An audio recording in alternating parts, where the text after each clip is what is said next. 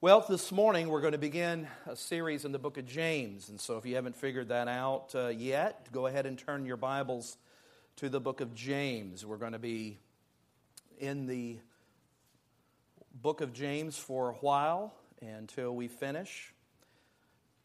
This is the best way I believe that God has designed to feed his family is through an exposition of the Word of God, going through books of the Bible, learning what the Bible says.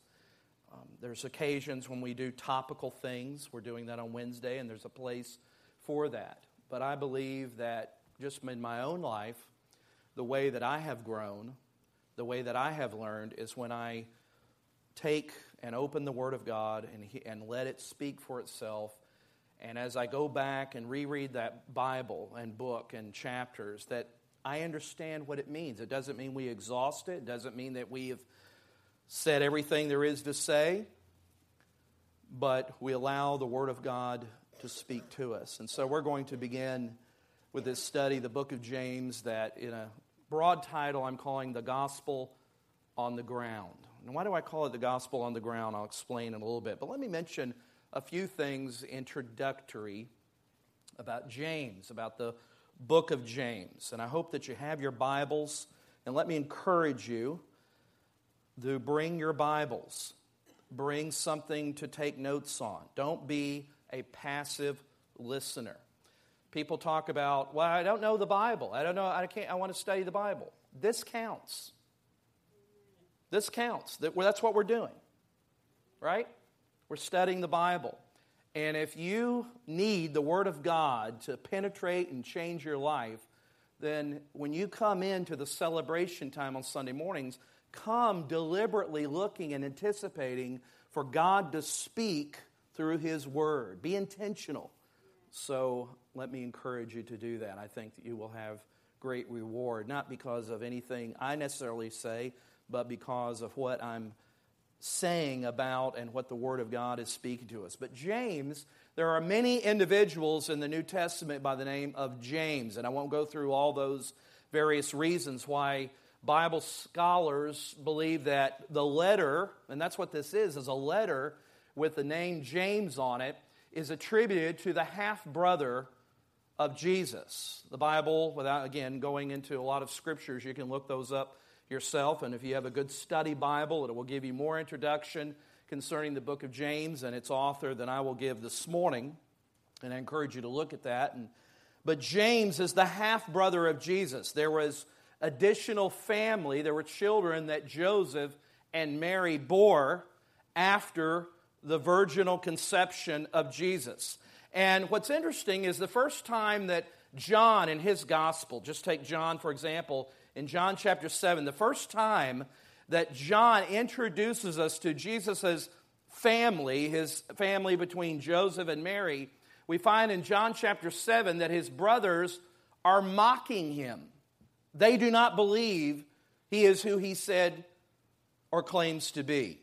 The term is coined, and you've heard it a prophet has no honor in their own country. Even his brothers, John 7 5, did not believe in him, and we're kind of mocking him there in chapter 7, essentially saying, encouraging them to go to Jerusalem because anyone, anybody that wants to be big needs to go there. And John adds that even his own brothers do not believe in him. And James was certainly a part of that. Charles Stanley makes this note. Some of you use his study Bible, but I thought this note said it very succinctly, where he says about James at the beginning, James refuse to believe in either the ministry or the deity. That's the, the fact that Jesus is the Son of God. James did not believe that. His own brother did not believe him. But James's disbelief remained steadfast throughout Jesus' earthly life, and it was only after the resurrection did James come to a different conclusion. I guess so. Hello? If my brother died and rose from the dead, they got my attention.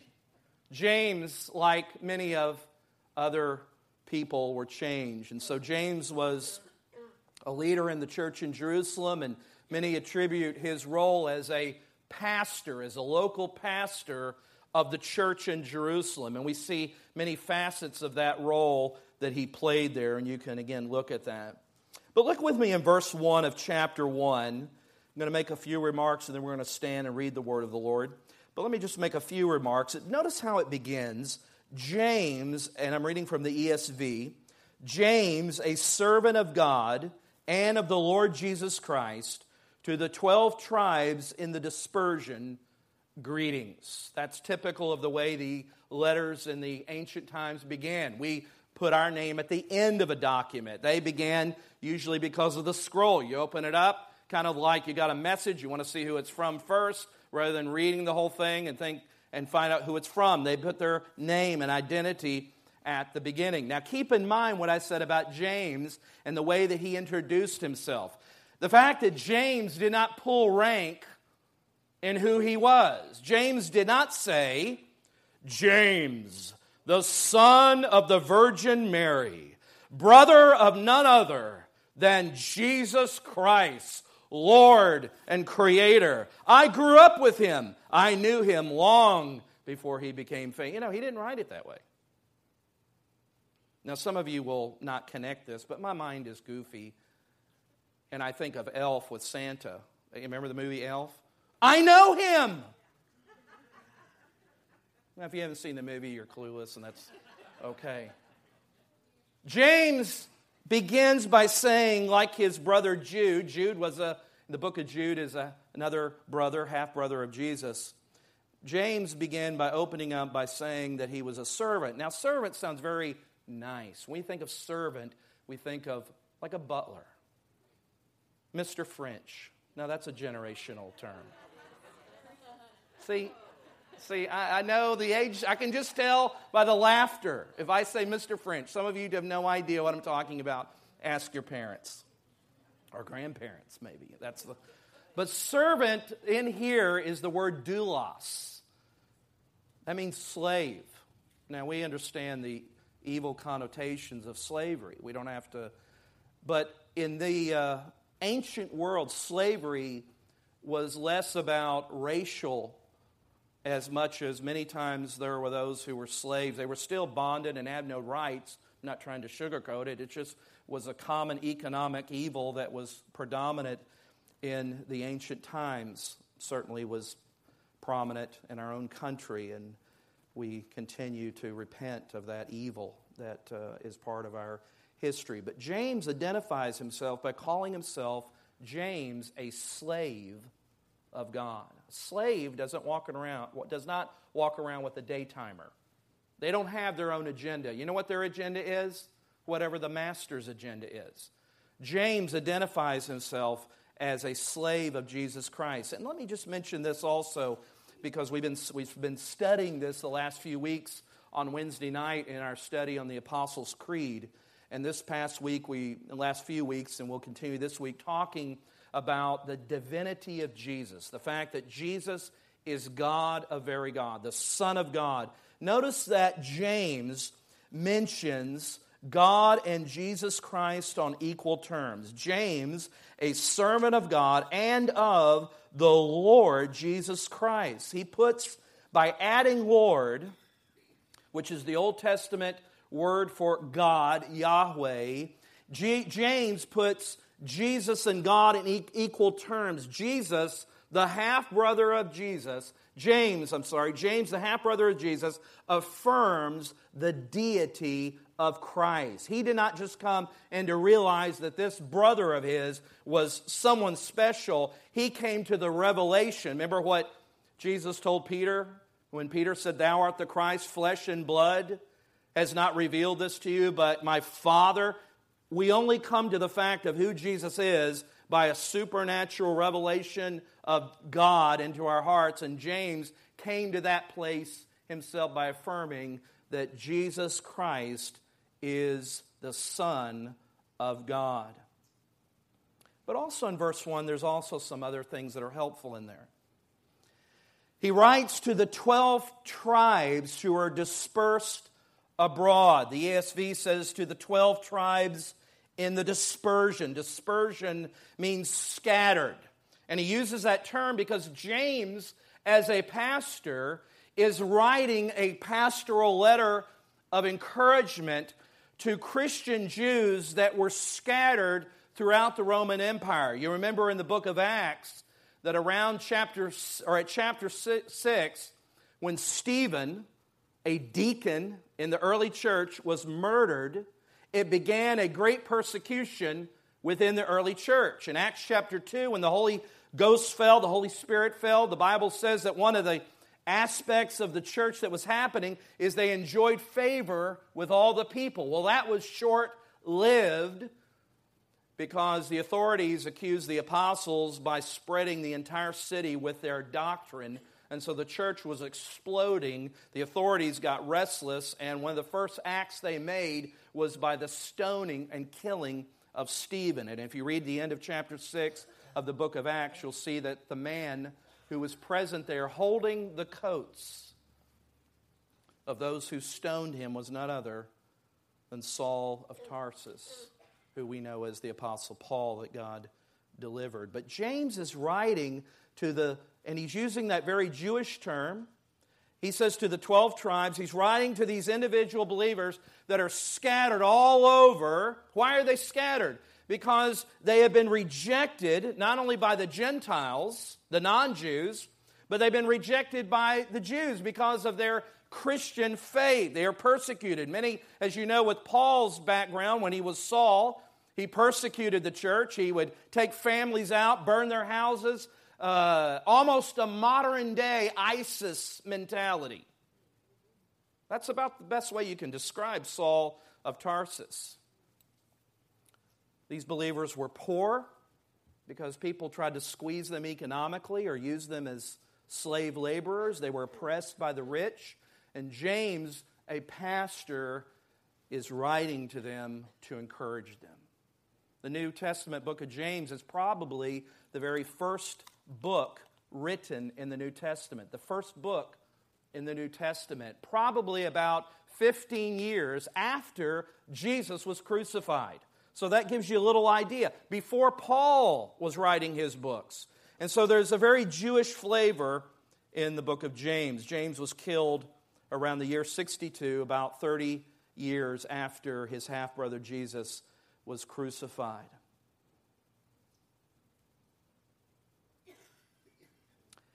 What does James want to communicate? What did he want to communicate then? And what does he want to communicate to us here today? I've called this the gospel on the ground. I was with a group of pastors a few weeks ago in a Converge meeting in Orlando, and towards the end, as we were praying for each other and talking, uh, somebody said, Well, what, what, are y'all preaching? What are you, what are you doing? And I said that I'm going to be starting the book of James in a few weeks. And one of the pastors there jokingly said, because I told him that we were talking about the gospel for several weeks in January. And he says, Oh, you're going to go from the gospel to the law. And he laughed. He said, I know that's not true. But people think of that when they read the book of James because James has a lot of commands. And we think that it's just law driven. But I want to make sure that we understand that James is gospel centered, he's gospel focused. He himself is a recipient of the gospel of grace. You can't write about the gospel, you can't talk about the gospel unless you first have become a partaker of the gospel. Remember, James didn't believe in Jesus, and he was living in his own house. And it was after the resurrection that Jesus, in one of the scriptures, made it a point to tell James and to show himself to James and to tell James, again, extending grace even to little brother who mocked him, rejected him. James himself was a recipient. Imagine the burden that Peter felt by denying Jesus, you know, those three times and rejecting him. But James, growing up in the household, and yet rejected and mocked, and perhaps even was you know, uh, just, just ugly in the way that he spoke and condescending. And he realized who this brother really was. That here I had been living with God, a very God, and I rejected him. Do you not think that man understands grace? You bet he does. He understands grace real well. So, what, what do we want to? We're going to stand and read verses 1 through 4 in just a moment. But let me, let me just say this. Hold on, hold on. Y'all woke up. Stand, you know. You ever do that to somebody in class that was dozing off? I used to do that to my friend. He'd be over there. I'd say, hey, he's asking you a question. He would stand up and make a fool of himself. And so, just a minute. Y'all are excited to read, and that's good. But this is what I believe James wants to help us understand regarding the gospel.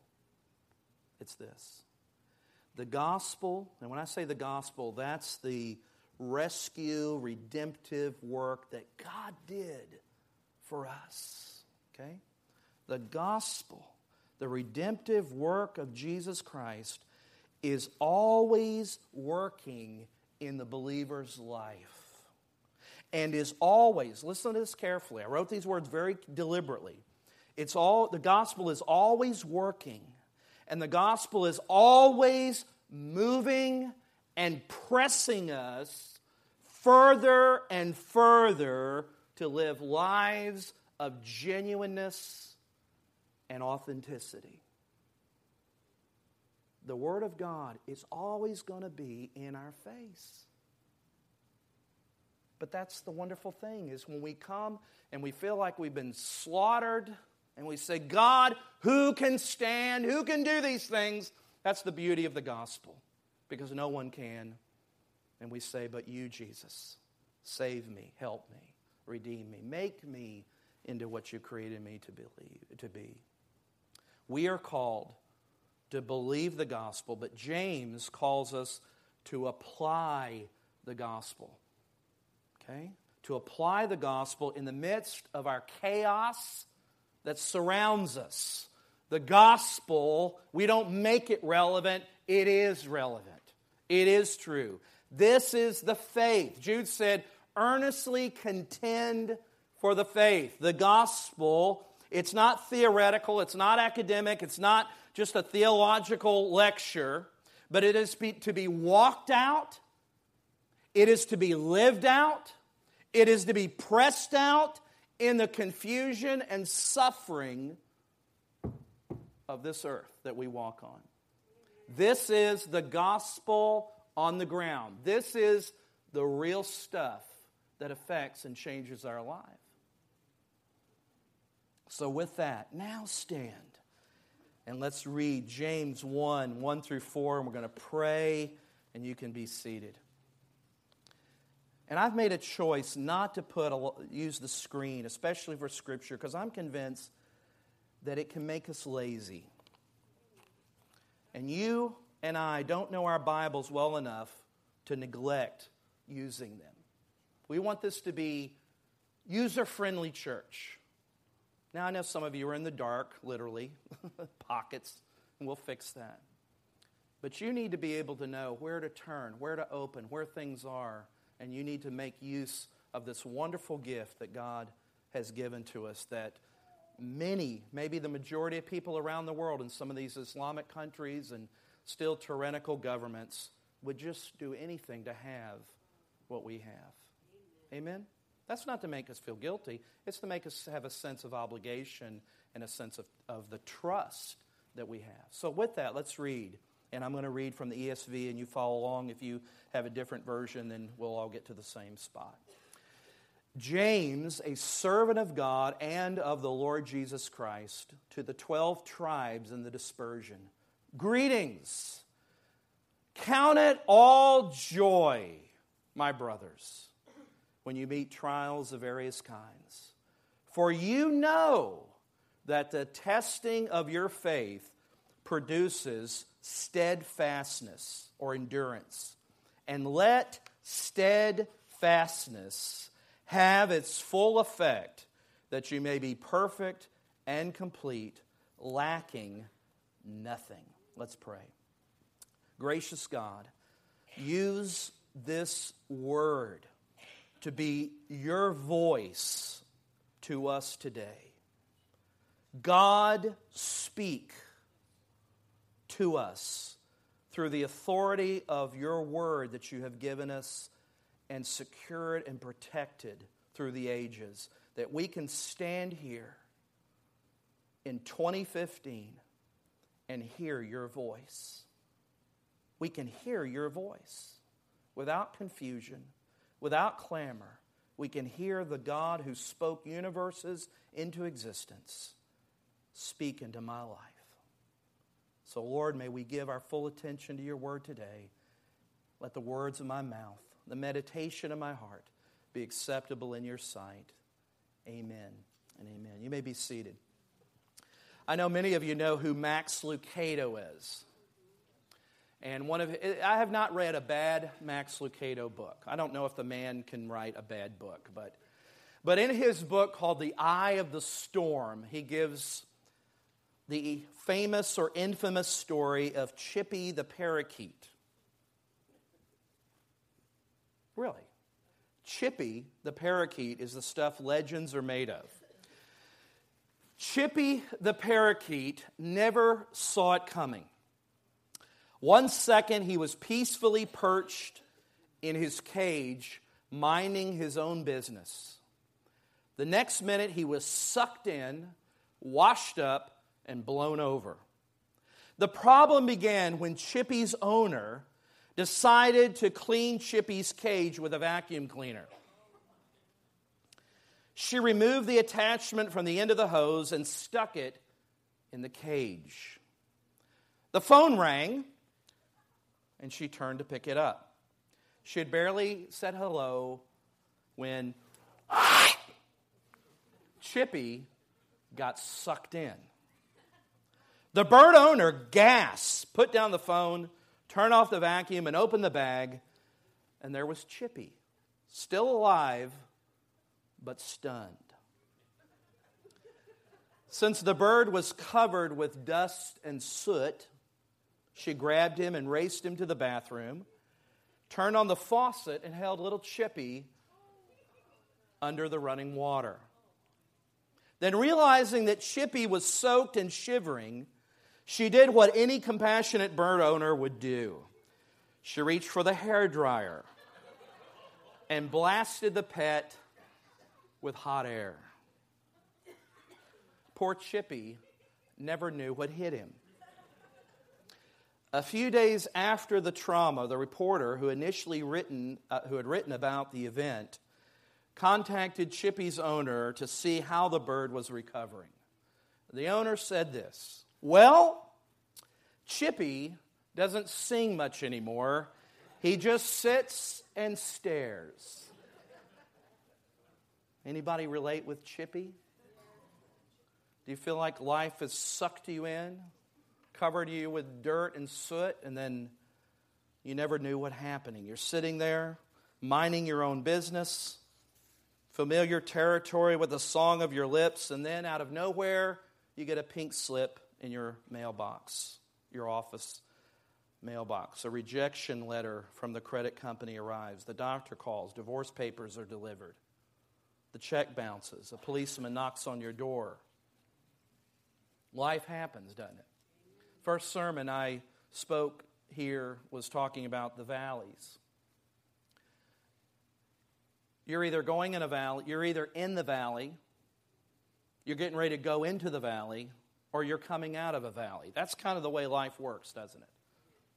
It'd be nice if we could just cruise for a while, but that isn't the way it usually works. Now, remember what we're talking about in the book of James. James is wanting to draw us by the Spirit, to draw us and his audience, that in the midst of the chaos and the stress and being sucked in and covered with dirt and where we're just finding ourselves that one day we used to have a song, but now we just sit there and stare because of all that has come at us. He wants us to hear the voice of God. That's usually where I'm most listenable, is when I'm at that place like Chippy. God has my attention most of the time, unfortunately, that's the way it works, is when stuff has happened and I find myself sitting and staring and wondering what has just happened in my life. James says, Now that we have your attention, let's hear God. Do we want to hear God? Do we really care? I mean, we say that, but you might not feel that way after we start reading and looking at what God in His Word has us to say, because we would rather feel better and feel good. But sometimes the pressing tension of the Word of God has to work in our lives to pull away that veneer before we can get whole, before we can get healed. There's something that has to take place in our lives. Look at three things from our passage this morning that we'll look at.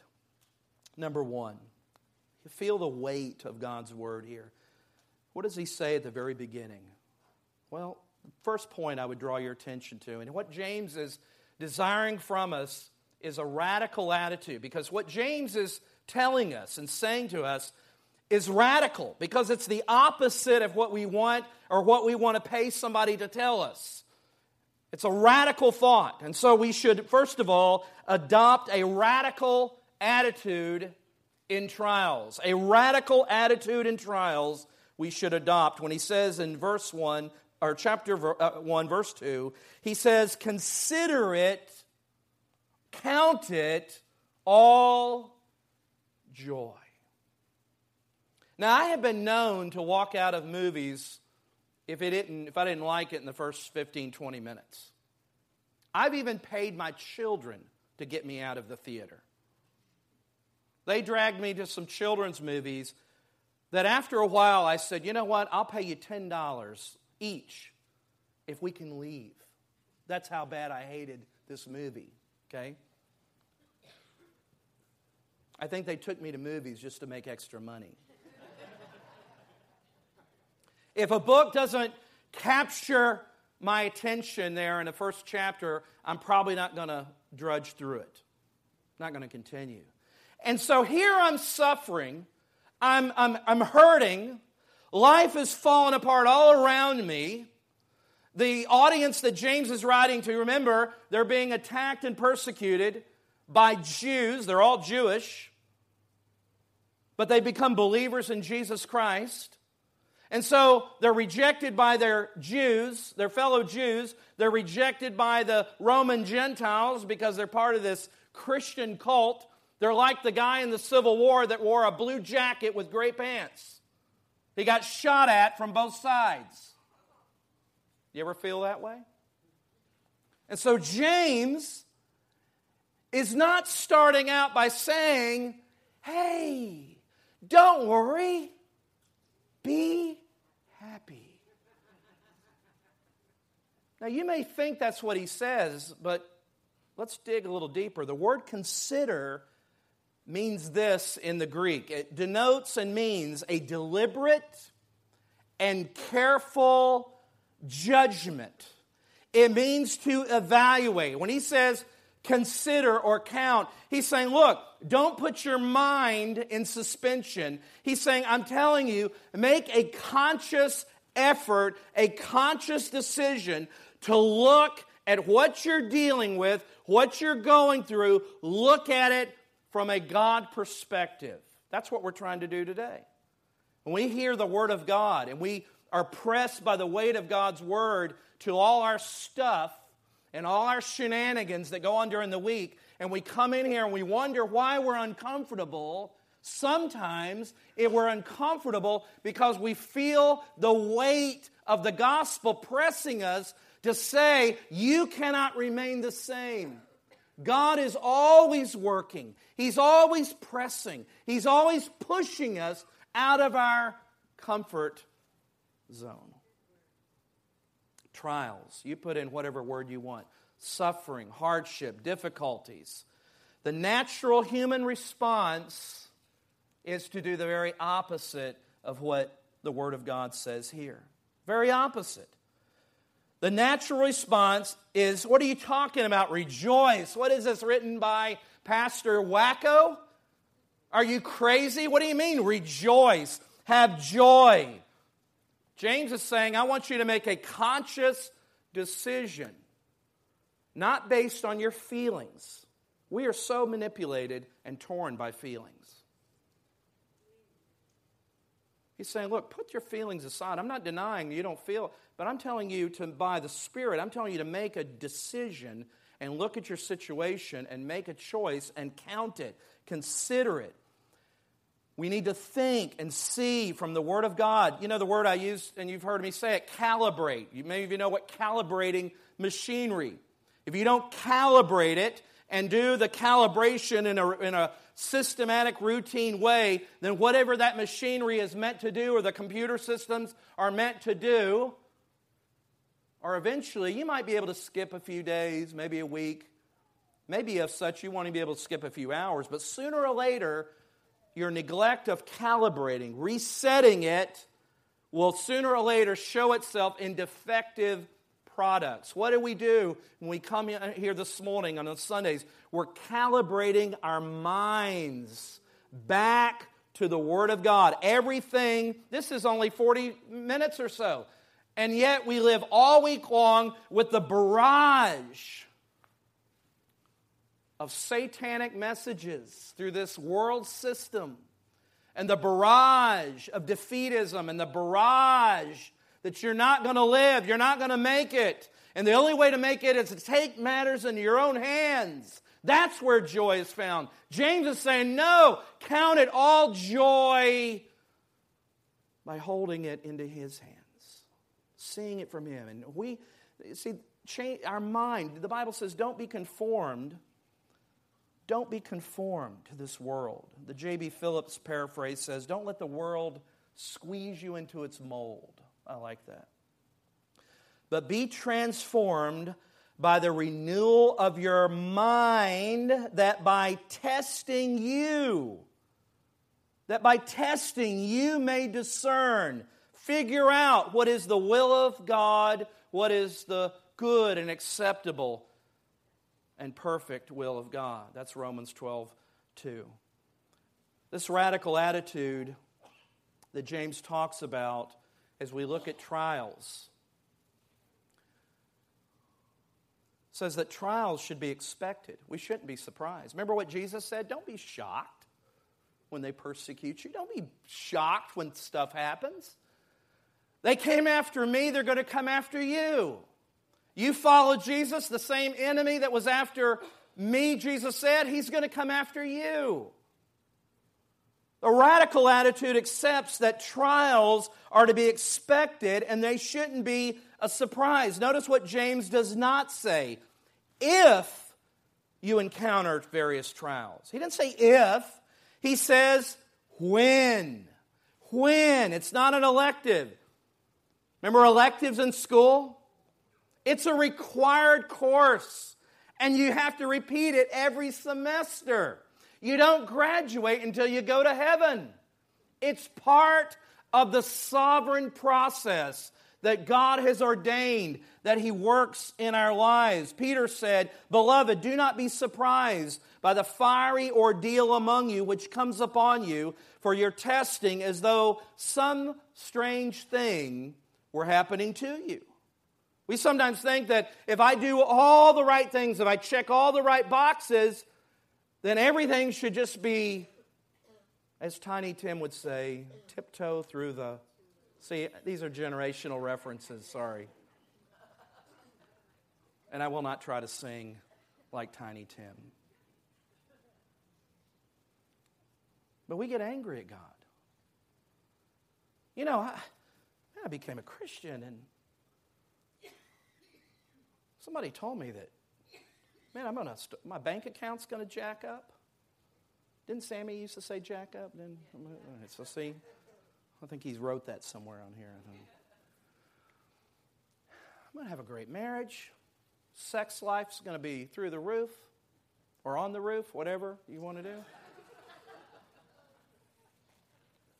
Sorry for those over 70. Didn't mean to offend you. And all of a sudden, I became a Christian. And man, I've never had so many problems. I've never had so many difficulties. You change teams. You change teams. You're an enemy of this world. Remember, the Bible says that Satan is a God, little g, of this world. When you changed sides, you became public enemy number one in the demonic kingdom. And everything that was this worldly system that you were nourished by, all of a sudden now, you're opposed to, and they're opposed to you. Remember all your friends that you just, you know, some of my uh, children found this out when they go back to visit old friends and spend the weekend, and they've moved along spiritually or mature in, in their maturity, and they go back and they realize that, wait a minute, they're not so close friends like I thought I had. Those friends that you thought, man, I would jump out in front of a car for. Buddies. All of a sudden, you began to go to church. Talk about, well, I got to, uh, been reading in the Bible. Reading what? Reading in the what? What are you, a Jesus freak? And all of a sudden, those good friends, you don't get invited to the Monday Night Football beer bash at Buffalo Wild Wings anymore. They don't want you around. You know why? Because you make them uncomfortable. You bother them. Well, they may not understand all that. But the Holy Spirit and the spirit of darkness cannot dwell in the same because the spirit, the Holy Spirit of light, is always going to overtake the dominion of darkness. So we shouldn't be surprised by trials. Also, a radical attitude, and this is important, does not require denying emotional pain.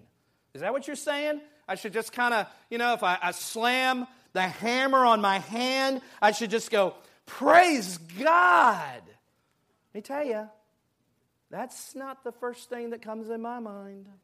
And what comes in my mind might get me fired if I said it. Hello? I'm going to come out and knock some of those halos off your head. You know what I'm talking about. You know exactly what I'm talking about. That's crazy. That we're not talking about that. You know what I thought of? I thought about, remember when Jesus showed up, was it four days uh, to Lazarus uh, when he was dead? And the first thing out of Jesus' mouth did not say, Martha, count it all joy. What did Jesus do? Easiest memory verse in the Bible. He wept. Emotional pain is real. When the Savior faced the cross, he did so with loud crying and tears, Hebrews 5 7. Paul instructs us to rejoice with those who rejoice and to weep with those who weep. James is not saying, put on your happy face and deny that you're hurting.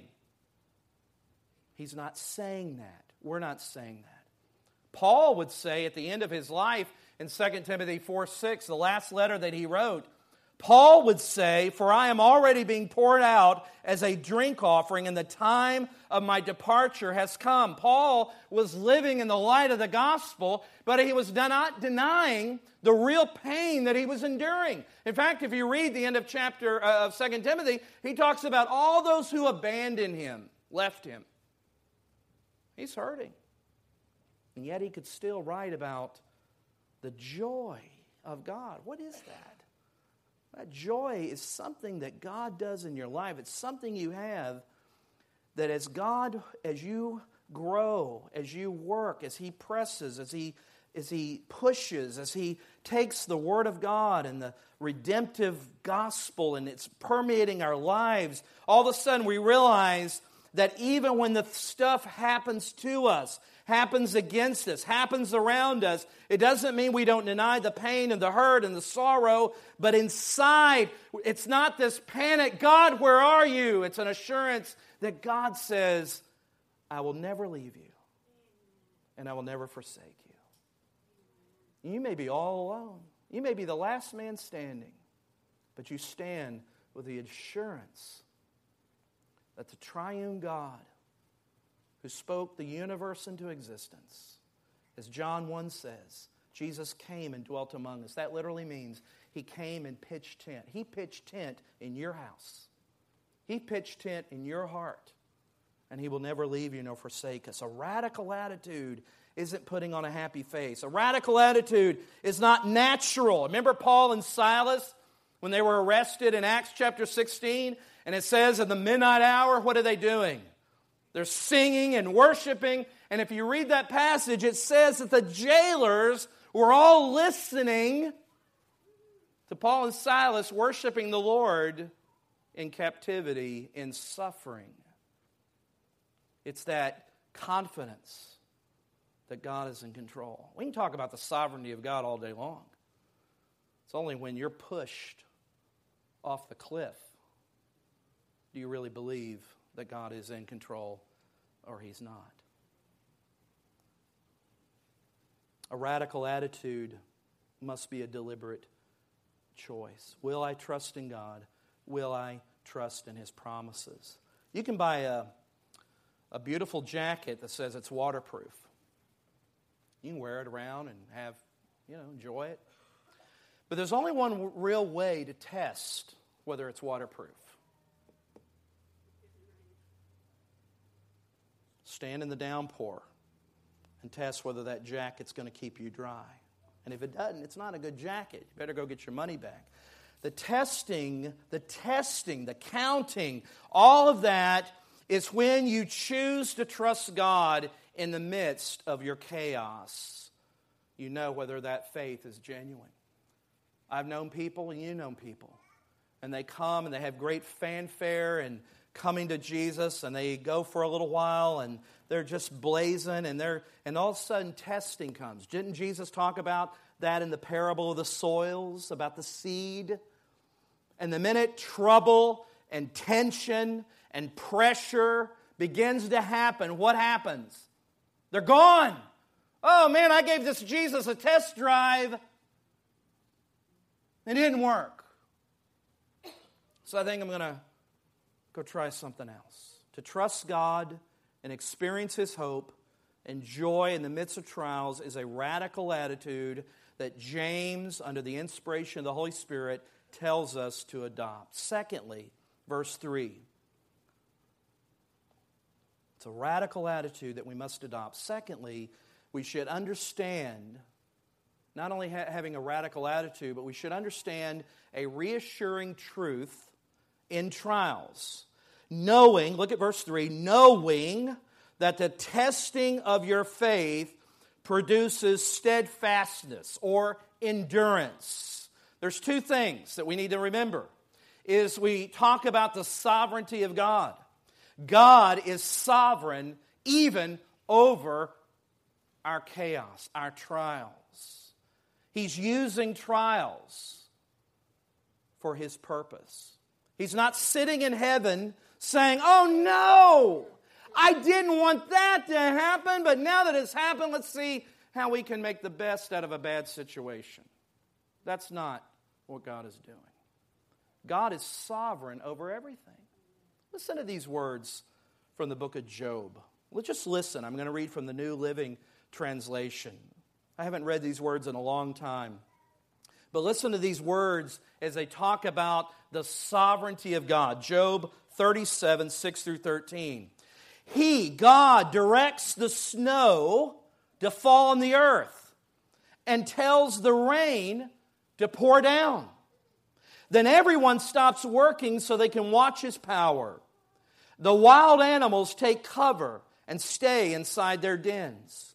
The stormy wind comes from its chamber, and the driving winds bring the cold. God's breath sends the ice, freezing wide expanses of water. God's breath.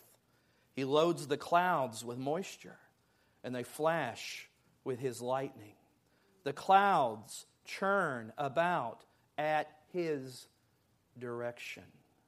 They do, listen to this, the clouds, they do whatever he commands.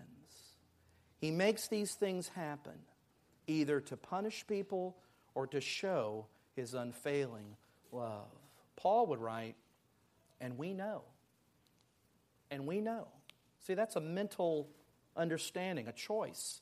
And we know that those who love God, that He works all things together for good for those who are called according to His purpose.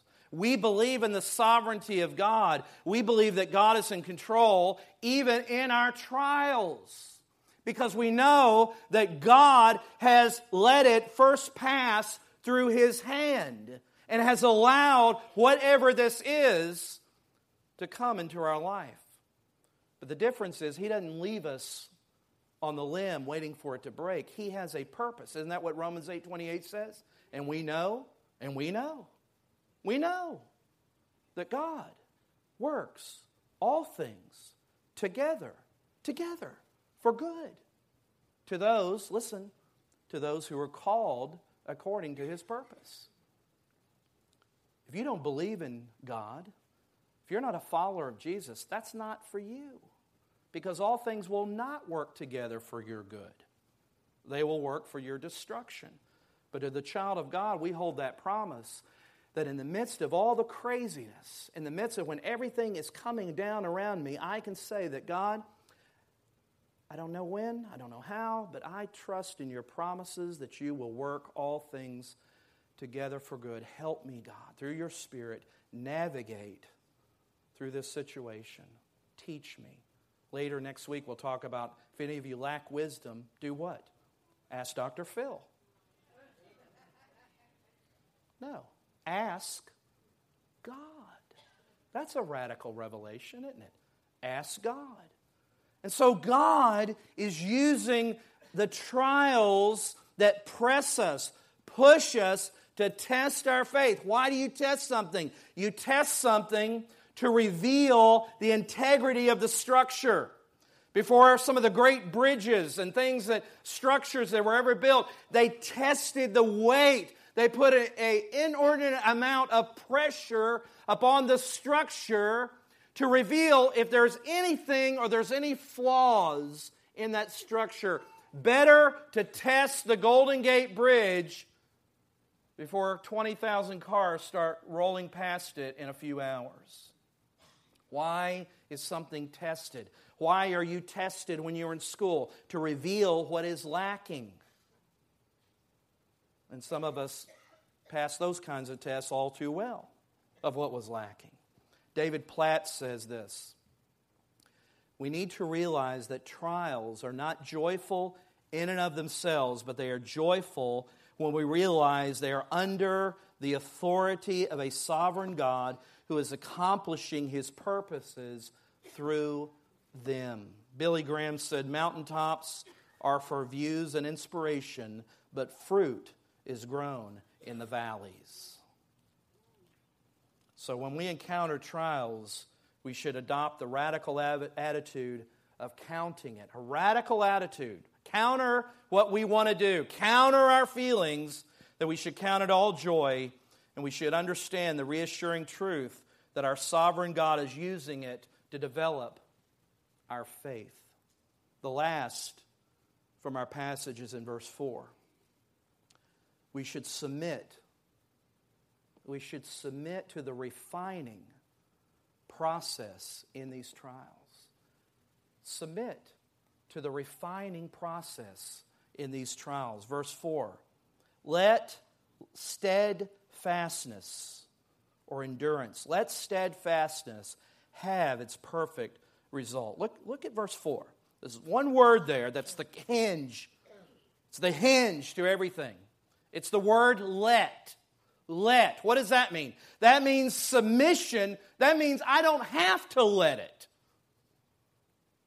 I don't have to let it. But James, the weight of God's word to us today is let the trial, let yourself be steadfast and let it have its complete result. Submit to God in the chaos. Paul prayed it doesn't mean being passive. Paul prayed, in fact, he prayed three times for God to remove what? That thorn in the flesh. He wasn't passive. Let go and let God. No, he prayed. And God said, My grace is sufficient for you. Being submissive to God does not necessarily mean that we don't take steps to remedy the problem. This is where people are confused and misunderstand the sovereignty of God. If the trial is a loss of job, it is not wrong in dependence on God to seek another job. Hello? If the trial is an illness, it is right and not only right to not only pray, but to seek medical help, that God has given the knowledge of all medicine. If it's a difficult circumstance, it's not wrong to try to change the circumstance. You see, we confuse the sovereignty of God with fatalism. Islam teaches fatalism. Whatever Allah wills, Allah wills. That is not the sovereignty of God. Fatalism says, it doesn't matter what I do, God will do what He wants to do in spite of it. The sovereignty, the biblical teaching of the sovereignty of God says that God will use everything, even the stuff that people do around me and against me, God will use everything to accomplish His design and loving purposes for my life. Things are not just random chaos. God has a divine purpose. Remember what Joseph told his brothers when he revealed that he is Joseph and they sold him into slavery? And years later, he says, What you meant for evil, God intended purpose for good. Tony Evans says, God is bigger than the bad. God is bigger than the bad. Let me give you a practical example. Talk about sovereignty versus fatalism. A few years back, we, between Sherry and one of our sons, we accumulated some large medical bills of some unplanned things that insurance didn't cover. And so they were quite high. And they had a process where the, both hospitals, there were different situations, that you could, they had a, a, a, they might reduce your bill, but you had this elaborate paperwork you had to go through in order for them to consider doing that. And it would have been easy just to say, well, it is what it is. Just it's there, that's not going to work. And had to look at that bill. And so we went through copies and the, I mean, all sorts of things in order to, to send it to them. And you know what? Both of them reduced those bills radically, thousands of dollars. Did God do that? Yep. Did I do that? Yep. What would have happened? I just said, you know what? I'm just going to lay on my couch and let God do it because I believe in the sovereignty of God. You're a fool. You're an absolute fool, and you do not understand the Word of God. You're lazy and you're using the sovereignty of God as an absolute cop out.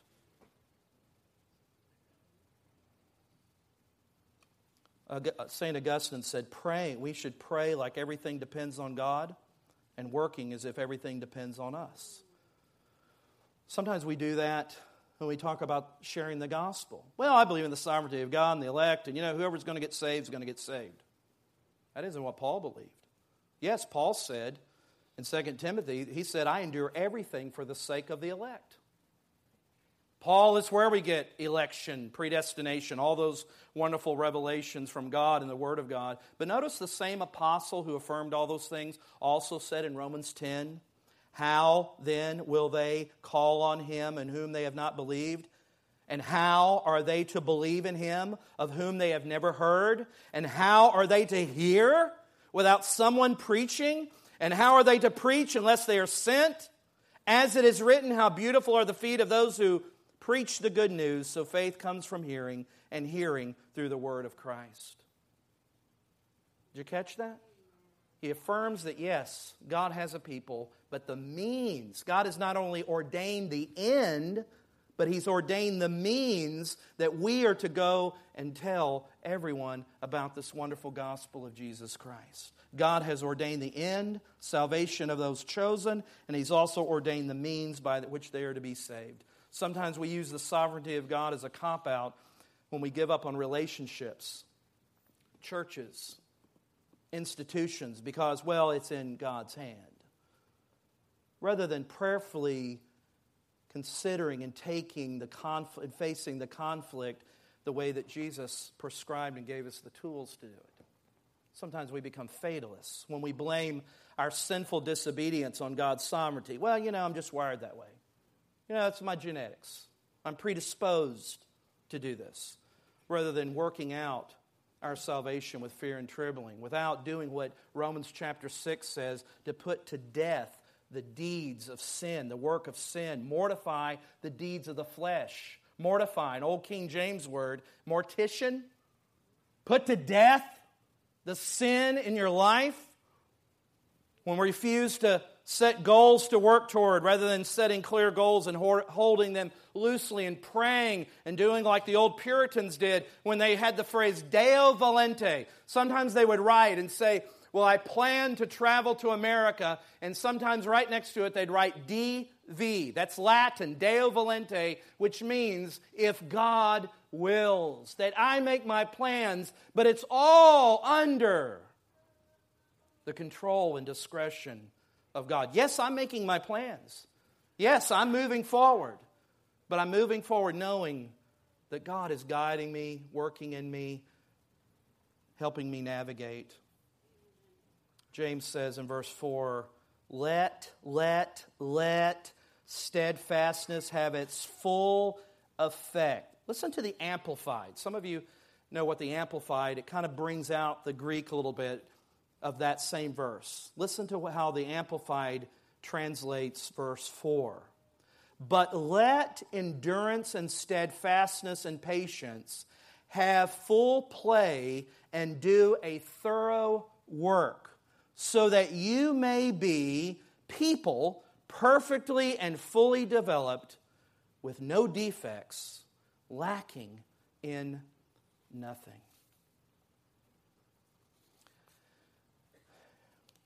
In 1967, Joni Eareckson Tada jumped into the Chesapeake Bay on a family vacation. And she misjudged the depth of the water when she jumped in there and forever changed her life. Do you know Joni Eareckson Tada? Is that name? She would, from that point forward be a quadriplegic, living her entire life in a wheelchair. She's written extensively of books and things of her experience. Billy Graham in the 70s, when her testimony book came out, made a movie called Joni. Some of you have seen it. She's been an inspiration to many. She is the picture of James 1 1 through 4. Listen to what she said. She models joy in the midst of suffering. She shows that God often has a good purpose in our suffering that sometimes we don't even quite grasp. On one occasion, Joni discussed having her wheelchair in heaven. Listen to what she said. Listen to the words that she said.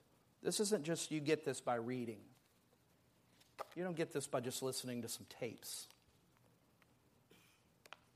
You get this when you're walking through the very fires of hell and God meets you and pitches tent because that's all you got.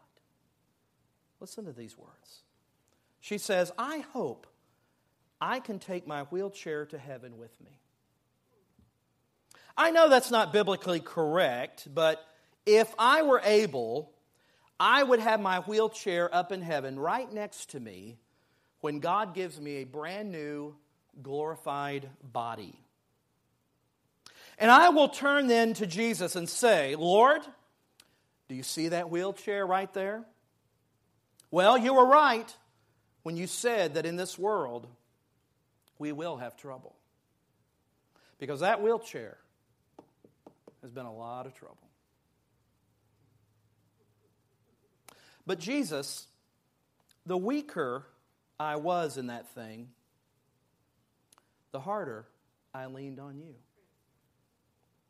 And the harder I leaned on you, the stronger I discovered you to be. So, Jesus, I can say thank you for what you did in my life through that wheelchair. And then she adds this. And now, Jesus, and she said, I always say this jokingly, you can send that wheelchair to hell. Where does that kind of joy come from? It only comes from God. R.T. Kendall, last thought. R.T. Kendall says this in his commentary on James. He says, Counting it all joy. Hear this. Hear this. Counting it all joy is to dignify God's providence because it shows that you see God's hand in every area of your life.